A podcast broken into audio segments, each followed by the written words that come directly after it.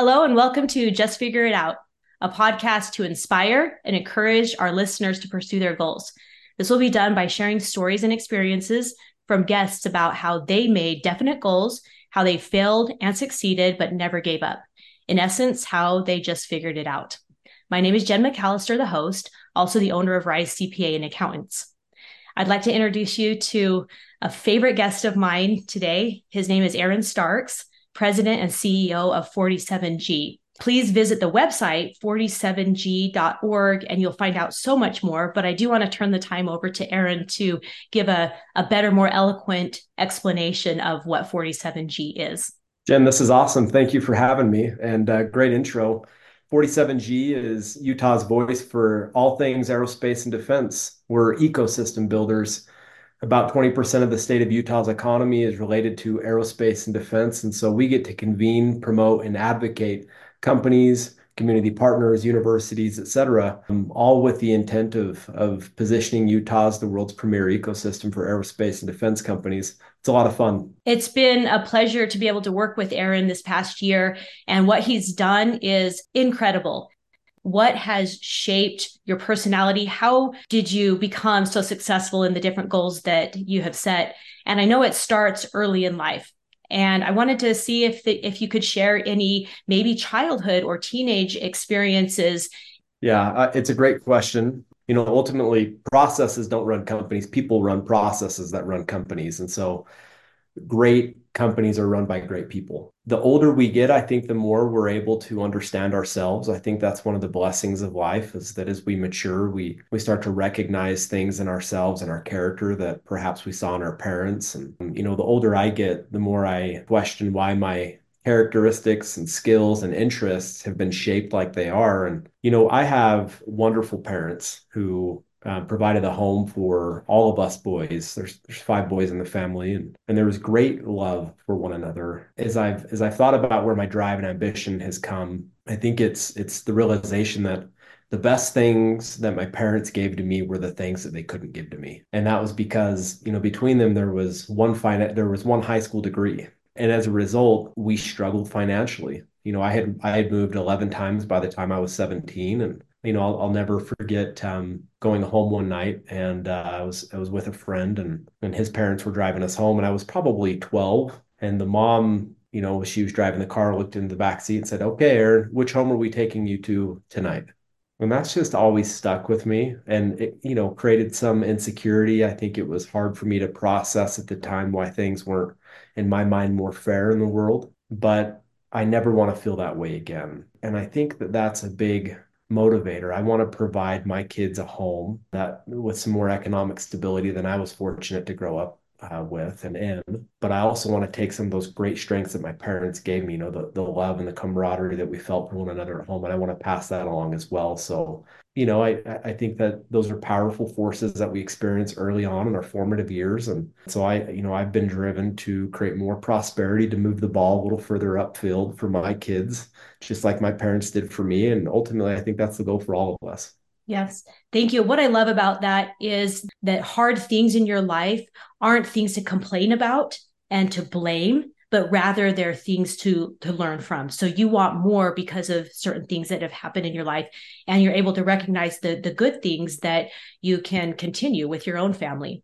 One experience that stands out to me in my own life is that my parents were also not well to do, but they wanted to give us the experiences and and one in particular my dad wanted us all to be able to ski. We were a family of seven, and there was not much money, but he wanted that so badly that I remember every year or two we would go to the DI, Deseret Industries, or something like a Salvation Army, and we would get skis or we would get a ski coat. And at the time, I just thought that's what you did. And he would look for free evening ski passes and just so we would have that uh, skill that he wanted us to have and that enjoyment even without the money. And i really think that's a lot of where my mind started to develop that mentality that you can have whatever you want within reason. You just have to be really you just really think outside of the box on how you're going to get there. So yeah. Well i think there's a tendency in society too to take away hard things from people. You know we're the richest economy in the world and we live in such luxury and comfort. Um, it's it's actually astounding. As a result, we've become very comfortable in our in our circumstances. And as I look at my kids as I'm trying to raise them, it's it's one of the things that my wife and I discuss frequently is how do we give them hard experiences? How how do we help fortify them and refine them and not take away consequences from them, you know, because consequences are the best teachers we have in life. And so I, I agree. That's a great story, Jen. Thanks. So tell me a little bit about your early professional life and some experiences that were either positive or negative. And I and again, I believe that negative ex- experiences are the best teachers. And so it's not and that's not a bad thing to have a negative experience. Yeah, you know, I, I am I served a mission for the Church of Jesus Christ of Latter-day Saints in Japan. And when I came home from from that mission, I, I jumped right into school and simultaneously started my career. You know, I, my wife and I were married. We were fortunate to to complete the latter end of both of our uh, academic careers together, which was uh, which was awesome in retrospect. You know, I ran for student body president, and that was really more motivated to just afford school. The scholarships were obviously very um, beneficial to us, but it also brought with it a lot of opportunity to learn about the community, to learn about the state, to understand how policy is written, how there's a really unique and critical crossroads that businesses and legislators meet at to determine what the economy looks like here in the state. And I was kind of introduced to that in varying degrees as a young student. And I was on the board of trustees at Salt Lake Community College. And a woman by the name of Jessie Anderson, she's an incredible person, is married to Scott Anderson, who's the CEO of Zions Bank. And she said, I'd like for you to meet with my husband, Scott. And I said, Well, I'd, I'd love to. And she said, I'd like for you to uh, to talk to him about maybe a career there at the bank. And I hadn't thought about banking. And so Scott, being so gracious like he is, invited me into his office and offered me the opportunity to go through the corporate credit program. Throughout the next six months, I was able to go and learn about credit, accounting, finance, commercial real estate. And it was a really eye-opening experience. It was very hard. And, you know, I grinded through that and and then worked at the bank. But about a year in, I realized this it wasn't a fit that there were other things that I wanted to do. I needed to spread my wings in other ways than the bank afforded me. And so that's when I would say I had both negative experiences and positive experiences. I, I left the company, went to work for Franklin Covey, and it was high risk. We were starting a new international division to take all this great content on leadership, goal setting, execution, culture, and we're going to repackage that as a company and sell it to consumer markets and, uh, and, and mainly families and educators. And so it was a new vertical that they were opening, and it was highly interesting to me. It was internationally focused, and and so I jumped in headfirst. and I, I remember what a challenging experience that was because I, you know, and as I look back, nothing could have really prepared me for it, but I was asked to go and do market research and business development when I was 23, 24 in Vietnam and Hong Kong and Pakistan. And, and as you're doing business with Asia, that means it's morning for them, it's nighttime here. So my wife and, you know, our, our son was about five months old at the time, four months old.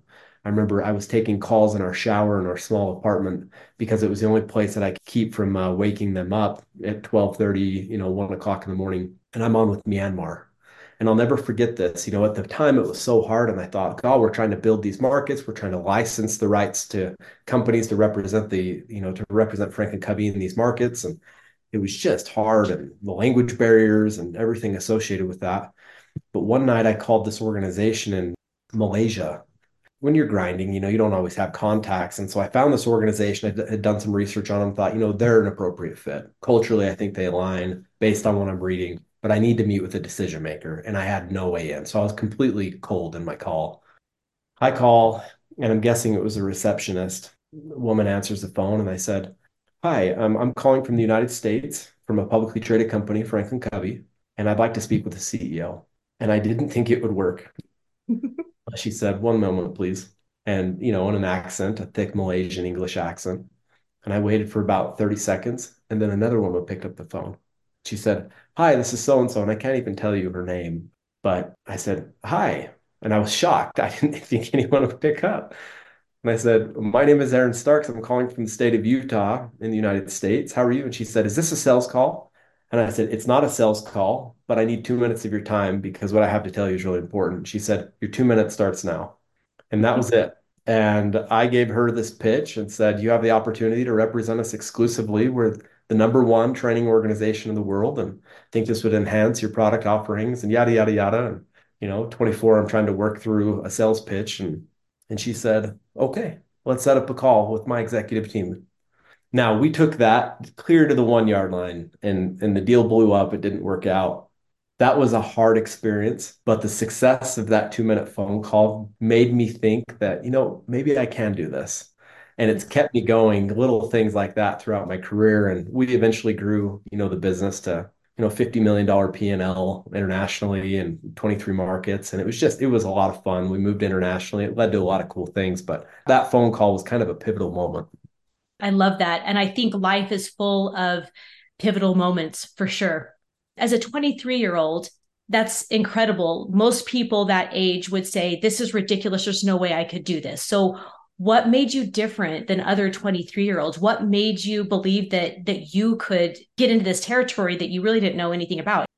I think early on in my career, I really struggled. I, I had a chip on my shoulder, and I probably still do a little bit a need or a feeling like I needed to prove myself. Mm-hmm. And so I was the youngest on our team here in the US. I felt that too. I felt my age. I wanted to prove that I could do it. And the difference between me and someone with gray hair at the time, or at least I felt, was just experience. So I thought, well, I'm just going to go out and get some experience. I have found that hard work ultimately makes a difference in every situation. It's not experience. The harder you can work, the more efficient you are, the self efficacy, the belief that you can do hard things. If you have that, that's the core foundation for anyone to be successful. And I feel like I've always had that. And I want others to have that because people are capable of doing amazing things when they want to. And but we talk ourselves out of it. Were there people in your life that were naysayers that you kind of had to fight against and really kind of block them out? Or did it get to you? And how do you, because everybody has positive people that uplift them and say, you can do this, you can do this. And then there are always those that think you're crazy? How do you handle those that don't believe in you?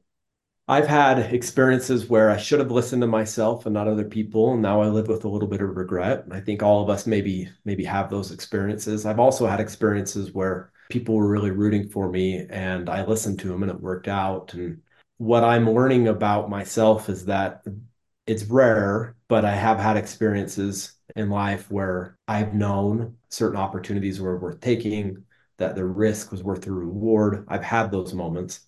And now I'm I'm starting to to understand that I need to listen to myself and prioritize how I feel. Now, as I as I allude to some of those experiences in the past that I listened to others and I shouldn't, it's clear to me that even had I gone forward, not listening to them, but done what I felt was right and failed, I still would have been happier with mm-hmm. the outcome. Because now I ask, well, what if? what if I would have done that, right? And and mm-hmm. that's the worst thing. You don't want to carry that around your neck for for your career. As we were growing the business internationally, the opportunity presented itself. The company offered me and my wife a position in, in Tokyo to open up Asia headquarters. You know, I'd served a mission in Japan. I felt like, you know, I've, I've got a language foundation that would serve me well in this new opportunity. And that was extremely difficult. Culturally, it's very different than the United States. And from a business perspective, everything is about age. Hmm. Everything's about age in Tokyo. It's not a meritocracy like it tends to be here. It's really based on seniority and age, and that's what the leadership of these these Japanese companies um, are built on. And so, is seniority. I'll never forget. I opened that new division at Franklin Covey in Tokyo, and so we inherited some employees from a different division. One of which it was about a 53 she's probably about 50 year old woman who had by all accounts had a very successful career i remember she was so bad to me and it was really hard because i'm the young guy from corporate. I'm mm-hmm. not japanese. My japanese is not stellar. I'm trying to put deals together. I'm trying to grow this team and and she just picked me apart and it was hard. You know that movie broken? Angelina Jolie directs, and it's about the prisoner of war, and you know winds up on a lifeboat. Louis Zamperini, and winds up as a prisoner of war in a Japanese camp, and there's this character in the camp called the Bird who just for whatever reason there's 200 people in the camp, and he hones in on this on Louis Zamperini and just makes his life hell. And does it for months and months and months. And it's an incredible movie. It's an even better book. I felt like she was that person to me team meetings, she was disruptive. And I remember how hard that was feeling like, well, she does have seniority. She's got 30 years experience on me. And I, I remember it came to a point where I had to stand up for myself. And I knew that if I didn't stand up for myself, I was going to get walked all over. And I did, and we confronted it. And, and I did it obviously in a in a magnanimous way to where, you know, I had to remind her that this was important for the whole team and that I expected more from her. And because I addressed her behaviors changed and instilled trust within I was able to demonstrate some leadership and gain some credibility with the team, and that was important. But it was hard. It was really hard to do all of that, especially in a foreign language. Mm-hmm. That's really inspiring. And where do you get that courage? Most people would just be backed into a corner and just take their place. So where do you muster up that that courage to stand up for yourself? You know, um, in education right now, the big keyword or buzzword is self-efficacy. And it kind of goes back to where we started this conversation, Jen. It's this belief that you can do hard things. Mm-hmm. And educators, parents are really struggling helping their kids do hard things. You know, there's been an increase, a dramatic increase in anxiety rates and depression amongst youth. And a lot of things are contributing to that. But I think because I experienced hard things growing up, I was able to tell myself that I could do that too. Mm-hmm man, it's almost like a muscle that you flex and you exercise, right? You do one thing, you know that you can do another. Yes. And, um, and it becomes repetition. And over time, there's a, a confidence inherently gained that you can lean on and look to in, in those trying moments. And I think by then I'd had enough of those moments to where I said, you know, I'm going to handle this. And, and it worked out. Thanks, Aaron. It's insight like this that make this podcast so worth it. I love that. Let's jump to where you're at now it's amazing what you've done this past year. Tell the listeners a little bit about your new path and the big goal that most people think would be too lofty. And I think that relates to all of us and this podcast where the point is is to set goals that may seem lofty to most but then to be decisive and and truly believe that you'll be able to achieve that sometimes you go down a path and it doesn't work the way you thought it would, but you can just kind of take a detour and you you still have the same goal, but you just try to get there a different way. Tell us about where you're at now. You know, I had a great run at Franklin Covey hmm. and left the company, moved back to Utah, and I think it was time for my wife and I to do something new. We, you know, as I was rounding out completing that experience with Franklin Covey, I, I went and completed my MBA and at the conclusion of that, you know, was seven, eight years with with the company. And I said, you know, I'm ready for something new. And a good friend of mine, Miles Hanson, reached out at World Trade Center Utah, and he said, "Hey, I'd love for you to come and start a new practice within the organization that would help accelerate growth for Utah companies who want to do business in international markets." And I thought, well, hey, I've I've done that. You know, I, I can I'd be happy to do that. And um, and so I went to work for World Trade Center Utah. It's a great organization doing doing wonderful things for companies in the state. And for about two years, I thought, you know, this is this is really awesome. It's really rewarding. You're helping companies, you know, in the most rural areas of the state access markets internationally that they didn't even know existed. The humanistic side of me really loved that, you know, the connecting with people, helping them explore the unknown, you know, stretching their imaginations. And and we we helped well over 100 companies and it was a great run. Now, about two years then, I got pretty restless though I thought I, I want to be doing something else. And sometimes you feel like you're prepared for an opportunity that isn't always right in front of you, but you know that you're you're capable of doing a little bit more. And I was on a golf course of all places. I like to golf when I can, and it's a great stress reliever for me. And and I was golfing with a friend who said, you know, Senator Mitt Romney's office and others have become aware that there's just a huge void of leadership within aerospace and defense here in the state and there's really not an organization helping these entrepreneurs, helping these innovators succeed, both domestically and abroad. I thought, hmm, tell me more. You know, I hit my drive and, you know, we, we get talking and, and he said, well, we'd really like to start an organization that could run point and help entrepreneurs access capital, help universities prepare students to go to work in, you know, the aerospace and defense industries, to connect companies with buyers, partners, investors, to do all of these things. And I said, I think I could do that. I said, Hey, would you would you guys be willing to let me do that? And they said, Well, yeah, let's talk about it. And one thing led to another. And we're about 15, 14 months in. And, you know, we have touch points now with maybe just shy of 200 companies And We work with every university and college in the state. Uh, the governor's office has been a huge proponent of this, and the state legislature has been a great partner. And we've done some great things in our first year. We're really excited for a new year, though, and have great people on the team like you, Jen, who are making things happen for us. And and I would say that's the underlying reason for our success is that we've attracted great people to the organization who care. So as this year has closed, and many people are very pleasantly surprised at the success of 47G. You've mentioned it's the people, but why or why not? Are you surprised that it's been much better than most people expected? Yes, I am surprised, pleasantly surprised we set a goal. I think you were in the meeting. Um, this would have been about March. We said, hey, let's let's see if we can work with 55 companies this year. And again, we had like three people on the team. And so it was highly ambitious at the time. And even that would have been great success the first year. You know, here we are having met with nearly 200 companies, working with nearly 100. We obviously met our goal, but to me, it wasn't about the goal, it was about the process. And sometimes we place so much focus on the goal that we lose sight of the process and then the goal never becomes reality. You know, I believe firmly, and I believe this in my own personal life. If you can follow a good process professionally, spiritually, physically, the results will take care of themselves. But you have to be process oriented. You have to understand the process. You have to honor the process. You have to follow it. And the process for us was attracting great people, training those people, and empowering those people you know, we've hired people who've really made a difference for the organization, and we need to continue doing that 2024 as well.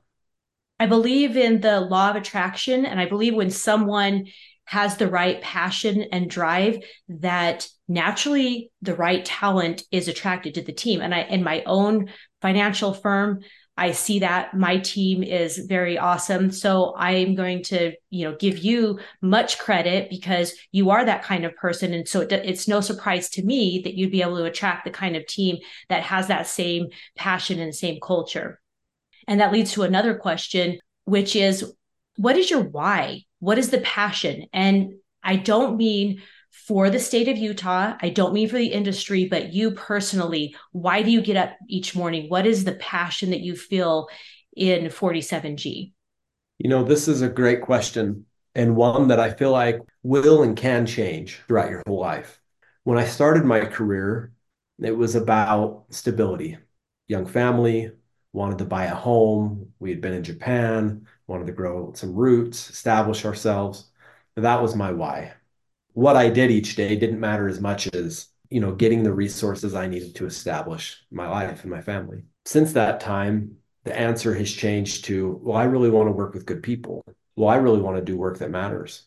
And now I am at a stage in my life where my why is, I guess it's the realization that I have one life. I have one life to live, but I'm in the driver's seat. And I want to do things that are going to build legacies like at 47G, my success won't be measured by any amount of companies, any amount of revenue that we generate for a company. I, like that's great. In 10 years from now, 47G is doing great things and I'm not a part of it. I'll I'll know that I succeeded. Like if companies are still being benefited from the services, the programs being provided as a result of 47G, then I'll know that I built a legacy that's that's beyond and bigger than me. I want to solve really complex things. And why wouldn't we? We have one life. And so put your brain to use. You have a ton of God-given potential. Go out and make something happen, but just just work toward it. Mm-hmm. Ask people for help. My experience has been that when you're determined and you have that vision and you're certainly motivated and you're willing to ask questions along the way, it's always led to, to success and certainly no regret. Thank you. I was going to ask for parting words. Any last quotes that you love or last bits of advice. I feel like you just gave the best advice ever. So if you have something additional, please share. You know, Henry Ford has a great quote. Henry Ford, obviously, you know, the the founder of Ford Motor Company and a very successful entrepreneur. He has this great quote about hard work. And he says, He who cuts his own wood warms himself twice. And I thought, you know, that's so interesting, right? If you're willing to put in the time and the work, in the short term you're refined but in the long term you're rewarded. And i i've just always kind of loved that. And that's you know that's a, a, culture that we we try to create within our family but especially at the 47g family it's you know we're cutting our own wood. Thank you aaron it's a pleasure to talk with you. And to our listeners please visit 47g.org And this is Jen McAllister, the host of Just Figure It Out. Until next time.